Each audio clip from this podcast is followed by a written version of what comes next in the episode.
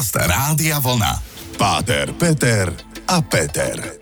Relácia o pohľade na život, o láske, viere, hodnotách, o spoločenských témach a o všetkom, čo ľudí zaujíma. Krásny útorkový večer, počúvate Rádio Volna, hity overené časom a ako už býva dobrým zvykom, vždy v útorok o tomto čase si nájdete krásnu hodinku na príjemnú reláciu Páter Peter a Peter. Peťko, vitaj. Zdravím. Tá, nebudem sa ťa pýtať, ako si mal cestu, lebo to už naozaj každý týždeň to isté, ale opýtam sa ťa skôr niečo iné. Zažil si nejakú ťažšiu situáciu so svojimi spovedníkmi? To je veľmi individuálne. Prídu ľudia naozaj s vážnymi problémami, s vecami, ktorými sa boria. Väčšinou, keď niekto príde po dlhšom čase na spoveď, už je to niekoľko rokov a sa väčšinou je to o tom, že vôbec sa odhodlať prísť, tak potom vlastne ho sprevádzať tým vyznaním hriechov je také, že no, spomen si, čo bolo pred 5 rokmi. Ja neviem, čo bolo minulý týždeň, hej. No veď to, ale to je veľmi naozaj individuálne, sú to väčšinou pre mňa veľmi povzbudzujúce situácie, kedy naozaj ohlásíš tú Božiu lásku, odpustenie, zmierenie, to je najkrajšie. Pekne si mi nahral, pretože práve dnes sa ideme venovať opäť listom a otázkam našich počúvačov, teda ľudí, ktorí nás počúvajú. A mám pár otázok, ktoré súvisia práve s tvojou prácou a s tým, že ako je to teda s odpustením. Tak ak máte záujem nás počúvať aj ďalej, a ja pevne verím, že áno, tak dnes sa budeme rozprávať napríklad o odpustení, o rôznych hriechoch a o tom, ako sa s tým dá, nedá žiť, ako to vôbec funguje. Sám som zvedavý, ako bude Páter Peter odpovedať na vaše otázky. Ešte raz príjemný, pekný večer, počujeme sa po pár skladbách. Páter Peter a Peter. Nad listami počúvačov dnešná časť, preto hovorím počúvačov, lebo sú to ľudia, ktorí nás počúvajú. No a dostal som, samozrejme, idem to tlmočiť tebe, Peťko, zaujímavé maily a otázky od rôznych ľudí a začnem z kraja. Ahoj Peťo, teda Pindio. Počúvam vás takmer pravidelne, to zaujímavé, ako dokážete otvoriť tému a v krátkom čase ju objasniť, aj keď nemáte, zjavne podľa scenára, rovnaký názor. Nie je to podľa scenára, my s Peťom nikdy nemáme rovnaký názor. Hej, je to však pokojné a vysvetľujúce z rôznych úhlov pohľadov, čo vám slúži k úcti. Ďakujeme. No a teraz ideme teda k tomu, že hlavou mi stále chodí myšlienka na ďalší citlivý dotaz do relácie Páter, Peter a Peter. Skúsim byť teraz stručná, nerozpisovať svoje pocity, naznačiť tému. Poznáš ma, vieš, že u mňa pohodička, len mám takú známu, 3 bodky. No a keďže viem, kto mi to píše, tak áno, úplne chápem a naozaj to nebude jej problém, ale rieši možno za priateľku niečo. Ako sa cirkev, respektíve Páter Peter, stavia k odpusteniu hriechu, myslím pri spovedi, alebo k poradenstvu danej osobe v núdzi, ak sa na neho obráti. To je vec absolútne individuálna, konkrétna. Ja hriechy neodpúšťam, hej. To je prvá zásadná vec. Ten človek prichádza za kňazom ako za prostredníkom medzi naozaj Bohom a tým človekom a tá samotná sviatosť zmierenia, je to jedna zo 7 sviatostí, ako som tu už raz povedal, že to je viditeľný znak neviditeľnej milosti, čiže sa tam deje niečo, čo nevidíme, ale urobíme niečo, aby sme to naznačili. A to rozhrešenie, alebo vlastne to, že kňaz povie, odpúšťajú sa tie hriechy, áno, on to hovorí a on je ten, ktorý vlastne sprostredkuje tú Božiu milosť, ale Boh je ten, ktorý koná. Hej, čiže cezo mňa Boh ponúka odpustenie hriechov tomu, kto ich ľutuje. Ja viem, že je to veľmi ťažko prijať pre nekatolíkov, alebo je tam veľa argumentov, ale toto teraz nie je podstatné. Skôr by som povedal, že ja s tým nemám žiaden problém, keď je tam ľútosť. Keď nemôžem dať rozhrešenie a povedať človekovi, že sa ti odpúšťajú hriechy, povie, ja toto neľutujem. Hej, že ja nič by som nemenil, nič, jednoducho to sa stalo a ja si za tým stojím a hotovo. No a tým pádom ho to netrápi a nie je to v podstate ani jeho hriech. Ono podľa prikázania možno, že vidí, že to je hriech, hej, že proste, že urobil niečo, čo nesedí do tých predpisov, ale jeho to netrápi. On to vôbec nemá s tým žiadny problém a toto je tá najťažšia situácia na spovedi asi. Možno, že som to 2-krát zažil. Potom má ale problém s vierou ten človek. To je široko spektrálna odpoveď, ale len to chcem povedať, že aby som na otázku zodpovedal, že myslím, že žiadny kňaz nemá problém s odpúšťaním hriechov, keďže je to naša práca, ale jednoducho je to práve to sprostredkovanie tej úžasnej a nepochopiteľnej Božej milosti. To je krásne, tak tým pádom vlastne, ak som to pochopil správne, ty si taká forma dutej vrby bútľavej, do ktorej sa všetci vyrozprávajú a ostane to tam, kde to má ostať. A na konci musí ten človek sám dôjsť k tomu, že odpúšťa sám sebe, požiada o odpustenie tých, ktorým možno nevedome alebo vedome ublížil, a až potom príde to to Božie milosrdenstvo a odpustenie. No určite bez toho to nejde, nemôžem sa na nikoho ani hnevať a ani sám na seba. Hej, to je samozrejme. To je to zase vedenie k tomu, aby človek pochopil, čo tá spoveď, ako má vyzerať a čo má spôsobiť. Super, teším sa na ďalšiu otázku, bude ešte náročnejšia. Zostaňte s nami, počúvate Páter Peter a Peter a sme nad listami našich počúvačov. Páter Peter a Peter. Ahojte, s následnou skúsenosťou píšem teda o zlom otcovi a dobrej matke, ale v živote to môže byť aj naopak, tak píšem teda otázku. Matka sa zdôverí kňazovi a chce poradiť. Je fyzicky týraná svojim manželom, no nemôže od neho odísť, ani keby nebola veriaca, ale ako kresťanka sa s ním nemôže ani rozviesť. Musí teda až do smrti dotyčného trpieť a znášať jeho bitky? Niekedy stačí aj fyzické alebo psychické týranie a vyhrážanie sa. Ak tá matka povie, že jej manžel bije aj ich deti a nejde o výchovnú facku, je v bezradnej situácii. Ako jej pomôže katolícky alebo iný kňaz, či viera v Boha, že po smrti bude večne žiť a dovtedy musí trpieť ako všetci veriaci a ešte k tomu zvedomím, že tomu tyranovi bude odpustené, ak oľutuje svoje hriechy. No a po smrti budú žiť večne a milovať sa, lebo predsa si museli odpustiť ešte zaživa, aby sa obidvaja dostali do neba. Tak ako to je teda, Peťo, s týmto? No, toto je... Áno, mnohokrát otázka presne, že či nútiť ľudí žiť v nešťastných vzťahoch a dokonca v toxických. Poprvé, keď niekto niekoho bije, je to trestný čin. A každý má právo na obranu, teraz nehovorím, že sa majú mlátiť navzájom, ale nikto nie je povinný ostať, trpieť a znášať príkorie. Každý má ľudskú dôstojnosť a ja som naozaj, môžem povedať, nie v spovedi, ale v takýchto rozhovoroch, kedy mi o tom hovorili, povedal dotyčnej, a vlastne toto je mnohokrát aj materia, keď sa ľudia rozvedú a my to potom riešime na cirkevnom súde a riešime nulitu manželstva, čiže zneplatnenie, že toto je naozaj dôvod na to, aby sme vyhlásili manželstvo za neplatné a nútiť niekoho, že lebo ste si to sľúbili pred Bohom a ty musíš trpieť a trp duša budeš spasená, a toto je naozaj, môžem povedať, že trošku vulgárne, to je nezmysel, pretože keď naozaj niekto niekomu ubližuje, je to aj proti svetským zákonom, civilným, a má právo na žiadať o ochranu a má právo naozaj zachovať si tú ľudskú dôstojnosť, čiže odpoveď je úplne jasná. Jasné, že tá žena má právo, ba až povinnosť, keď sa to týka jej detí, odísť od toho človeka. Áno, ostať, keď chce, a napríklad keď je to dôvod, je to spojené s alkoholizmom alebo s gamblerstvom alebo s akoukoľvek deviáciou spojená. Ak sa ten človek, tam bola tá podotázka, že ešte mu bude odpustené, keď to ľutuje. No,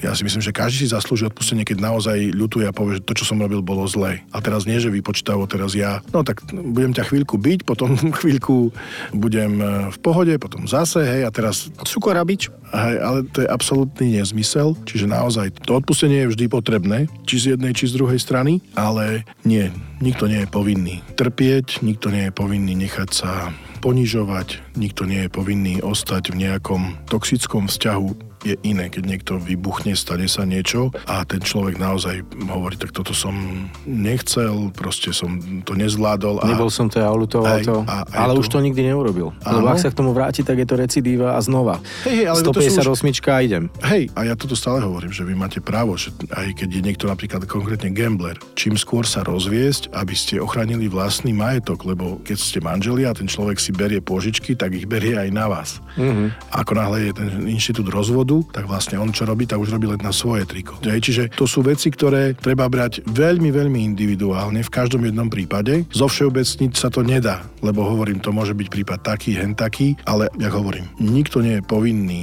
Ak si to zvolí sám, povie, že ja ho mám napriek tomu rada a ja mu dávam šancu a chcem. Ja nebudem odhovárať nikoho, ale to už je na situácii každého človeka. Nikoho nenavádzam a priori, že viete čo, hneď sa chodte rozviesť. Ani na tým nerozmýšľate. Určite sa chcem dozvedieť, čo sa to deje, ako dlho to ide, prečo sa to deje. A možno naozaj vyhľadať, ako si povedal, odbornú pomoc, nájsť nejakého mediátora a skúsiť to najprv riešiť úplne pokojne, láskova dohoda. Určite áno, ale nebránim sa ani tejto jednej možnosti, ale zas nie hneď, nikomu nepoviem, že na prvú, že no tak rozvod. Utekaj sa rozviesť. Áno.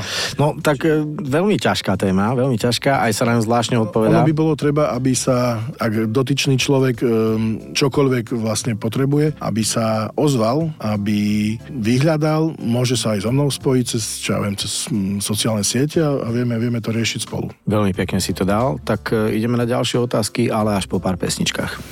Páter, Peter a Peter.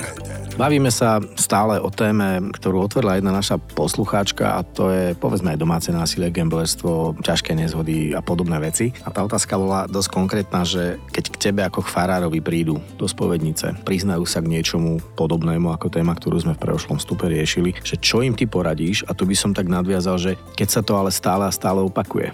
To znamená, povedzme, že tá nevýchovná facka, bitie detí, alkoholizmus. Čo takému mužovi poradí kňaz? A ja to ešte otočím, že tá tvoja žena nepovedala nič. A keby aj povedala, je to spovedné tajomstvo. Ale viem, lebo to vidím, nie som slepý, že sa necítiš spokojný s tým, ako žiješ, bo vidím to na tebe. Čo mu povieš vlastne? Akým spôsobom sa snažíš odradiť od tohto, aby našiel nejaký spôsob vyliečiť sám seba v podstate? Prvá vec je, že ja by som to asi tak povedal, že ten človek musí prísť za mnou. Hej, že je to ťažké vstupovať niekomu, počúvaj. Všetci ľudia hovoria, že ty mlátiš ženu, alebo proste to je veľmi tenký ľad. Nebol som požiadaný o radu, nebudem ti radiť. Snažím sa mnohokrát ja osobne, keď viem, že takýto problém v tej mojej komunite je, apelovať na tieto veci cez ten spoločný priestor, čiže cez nejakú kázeň alebo vlastne cez ten príhovor, že vidím, že ten človek tam je, tak pomenujem možno, že veci, že či sa ho to dotkne, či vlastne on nájde to vo svojom svedomí dačo, že tak toto asi robím nesprávne. Už som začiarov. So závislákmi alebo vlastne s ľuďmi, ktorými sú závislí na čomkoľvek, je problém v tom, že vlastne ty mu nevieš pomôcť, pokiaľ on neprizná si ten problém. To je veľmi ťažké. Dobre, môže ho k tomu donútiť rodina, alebo proste pomenovať a dohovoriť a tak ďalej. Moja úloha kňaza je vždy byť nápomocný, vždy byť k dispozícii. Áno, keď niekto príde a povie, zbil som ženu a bijem ju, neviem, či by taký človek prišiel na spoveď. To je veľmi ťažké, že keď on považuje seba za Boha a myslí si, že môže toto robiť, to je veľmi zložité. Hovorím, tá spoveď je tak ťažká vec, lebo ja nesmiem nejako reagovať s vecami, ktoré viem zo spovede. Hej, že proste, že mnohokrát sa to aj prelína, že ja sa dačo dozviem, už to viem mimo spovede, ale bolo mi to povedané v spovedi, čiže je to viazané. A teraz sú to veľmi ťažké veci, a to nielen ja, to každý kňaz je s tými ľuďmi a funguje, čiže keď niekto povie, že ja bijem ženu, alebo proste mám a robíte s tým niečo, chcete, je vám to ľúto? A však čo ona si zaslúžila, alebo proste niečo také, tak poviem, že toto nie je ľútosť. Hej, a vy vidíte, že robíte zle a nemáte záujem to riešiť. Hovorím, bavíme sa na tak strašne teoretickej rovine. Určite necúvnem pred zlom. Hej, že poviem, že tak to je dobré, že iba povedať, no veď Boh ti odpúšťa hriechy, no tak je to v poriadku, lebo Boh odpúšťa každý hriech, ale musíme ho ľutovať. A keď ľutujem hriech, tak chcem niečo zmeniť. To je práve tá podotázka, že muž, ktorý teda, alebo aj žena, však to je aj opačná garde, keď toto robia a chodia na spoveď, tak kňaz mu predsa nemôže neodpustiť, či? No, ak tam je prejav ľútosti, ak povie, že on s tým bojuje, chodí na terapiu a predsa sa to stalo a neviem čo, len hovorím, to sú konkrétne veci konkrétnych ľudí a hovoriť o tom všeobecne je veľmi ťažké. Teraz nechcem sa vyviňovať alebo vykrútiť z otázky, len hovorím, to sú konkrétne prípady a zase to, čo sa deje v spovedi, komentovať a hovoriť, lebo to bolo tak, to sa tiež nedá. Tak potom ostáva už iba jedno. Vyhrážať sa tomuto veriacemu peklom. A na to mi napadol ďalší vtipnejšie, lepšie v nebi alebo v pekli, lebo tam je aspoň teplo, ale to už len odľahčuje. Áno, to určite nie. A strach je vždy ten najhorší motív na konanie, lebo v strachu robíme zlé veci. No a pevne verím, že vy ste aktuálne v pokoji, napriek tomu, že tu naozaj celku závažnú vec riešime. Zostaňte s nami ešte do ďalšieho vstupu. Tešíme sa na vás o chvíľočku. Páter Peter a Peter. No, sedíme nad vašimi mailami a listami a SMS-kami, je to veľmi zaujímavé čítanie. Janka sa pýta, že zase baba, kto rozširoval, že sa má narodiť spasiteľ, ktorý bude syn Boží a bude šíriť kresťanstvo a potom sa obetuje za ľudí, veď ľudia nejako vedeli, respektíve očakávali narodenie spasiteľa, v tomto prípade Ježiša, ktorý prevezme hriechy ľudí. A neviem si spomenúť, kto koho krstil, potom kto bol ten prvý kresťan, kto koho krstil, ako vzniklo kresťanstvo a boli Mária a Jozef manželia, či boli Židia, kto ich pokrstil. Taká veľmi obširná otázka, ale chápeš. Dobre, kresťanstvo vychádza z judaizmu, Židia očakávali spasiteľa, lebo im bol prisľúbený a bolo to už vlastne vyhnaním z raja, kedy sa píše v knihe Genesis, že vlastne potomok ženy rozšliape hlavu hadovi. Hej, to je ten prvý predobraz spasiteľa, ktorý vlastne toto urobí. Naozaj v tých dejinách spásy je mnoho predobrazov samotného Ježiša Krista, ako keď boli Židia v egyptskom otroctve, vlastne aby ich Mojžiš z toho otroctva vyslobodil, alebo teda Boh skrze Mojžiša, tak poslal 10 rán egyptských a poslednou ranou bola, že zomrú všetci prvorodení. Aby sa ochránili Židia, tak zobrali veľkonočného baránka, ktorého zabili a s krvou vlastne potreli veraje dverí a aniel smrti, keď prechádzal, tak nevstupoval do tých príbytkov, kde bola tá krv. To je krv spasiteľa, ktorá nás zachraňuje od smrti a tak ďalej. No a Ježiš bol Žid, aj jeho matka Mária, jeho pestún, oni boli legálni manželia, Jozef a Mária. Podľa našej viery Mária počala zo Svätého Ducha, čiže Jozef nebol jeho pokrvným otcom. A ten krst samotný existoval v židovstve nie vo forme, akú ju poznáme my, že ja ťa krstím, alebo krstí sa v mene Otca i Syna i Svätého Ducha, ale ten krst bol vlastne to ponáranie do vody tečúcej existovalo v židovstve ako spôsob očisťovania. Rituálne očisťovanie mali Židia veľmi. Vždycky, keď prišli zvonku, museli si umyť ruky, raz za čas robili veľké to očisťovanie a vlastne boli prvý, kto krstil. V tej Ježišovej dobe bol samotný Ján Krstiteľ a Ježiš prišiel k nemu na ten krst Jánov takzvaný a tá forma toho krstu sa vlastne vyvinula až potom po samotnom skriesení, kedy zoslaním Svätého Ducha 50 dní po Ježišovom skriesení vzniká cirkev, to stretnutie vlastne apoštolov a Márie vo večeradle, tam, kde bola tá posledná večera. Skutky apoštolov to opisujú, že sa spustil veľký vietor a nad ich hlavami zastali ako keby ohnivé jazyky a oni vyšli do celého sveta a začali to ohlasovať. Hej? Čiže tam sa datuje zrodenie cirkvi, alebo teda rozvoj samotného kresťanstva. Potom vlastne tie teologické veci vlastne hlavne rozvinú apoštol Pavol, ktorý vlastne vysvetľuje tie predobrazy starého zákona v Ježišovi Kristovi, v čom sa naplnilo. Ježiš to sám vysvetľuje, že neočakávajte, lebo oni očakávali Mesiáša, spasiteľa, ktorý ich vyslobodí spod nadvlády vtedy Rimanov. Hej, že oni budú zase ako za kráľa Dávida a Šalamuna jeden silný národ, ktorý vlastne bude, tam tie proroctvá sú také, že bude mať každý Žid 2800 otrokov a tak ďalej a tak ďalej a tak ďalej. Takže to kresťanstvo vzniká naozaj zoslaním Svätého Ducha po Ježišovom skriesení. Ten krst vlastne je, a Ježiš hovorí, kto bude pokrstený, bude spasený, čiže samotný krst je prostriedkom spásy pre kresťanov a toto je vlastne súčasť našej viery. Boli tam ešte podotázky, teda dúfam, že Bianka je spokojná s odpovedou, bola podotázka, na ktorej som sa celku pousmial a som zvedavý, či existuje nejaké hysterické anály, ak bol Ježiš a jeho rodičia Židia, tak ako malý chlapec mal obriezku? Mal, je to aj zapísané, že ho vlastne dali ho na 8. deň obrezať, je to u Lukáša zapísané. A keď Židia majú základom všetkého rodinu, prečo on nemal rodinu a mnohí ďalší jeho apoštoli? Vieš, to sú tie otázky, áno, na ktoré by sme mali hľadať odpoveď. Lebo Ježiš zjavne bol vlastne učiteľom a bol to Boží syn, tak prišiel kvôli inému, aby zakladal rodinu. OK. A toto sú už také pre mňa otázky, na ktorými sa ja ani nezamýšľam, lebo to beriem ako fakt, že Ježiš prišiel na svet, aby zachránil každého jedného z nás a je nás tu dosť, ktorí môžeme mať rodiny a veľa detí. No, tak vidíš, na to sa takto pozeráš ty, naši poslucháči sa na to pozerajú inak a mňa veľmi teší, že máme obrovské množstvo rôznych vhľadov, pohľadov a názorov a v konečnom dôsledku sa všetci zhodneme v jednom, že základom všetkého je tolerancia a láska. Určite, že áno. Takže ja veľmi pekne ďakujem opäť za tvoj čas, zbehlo nám to ako voda v Dunaji. Ďakujem tebe za čas, ďakujem našim poslucháčom za otázky. A píšte ich ďalej, pokúsime sa ich aspoň raz za mesiac vždy otvoriť a prípadne aj v tých témach, ktoré otvárame, sa snad nájdete. Takže ďakujem, prajem pekný večer. Verím, že som odpovedal na to, čo ste sa pýtali a prajem vám pokoj a dobro. Páter Peter a Peter. Každý útorok po 20:00.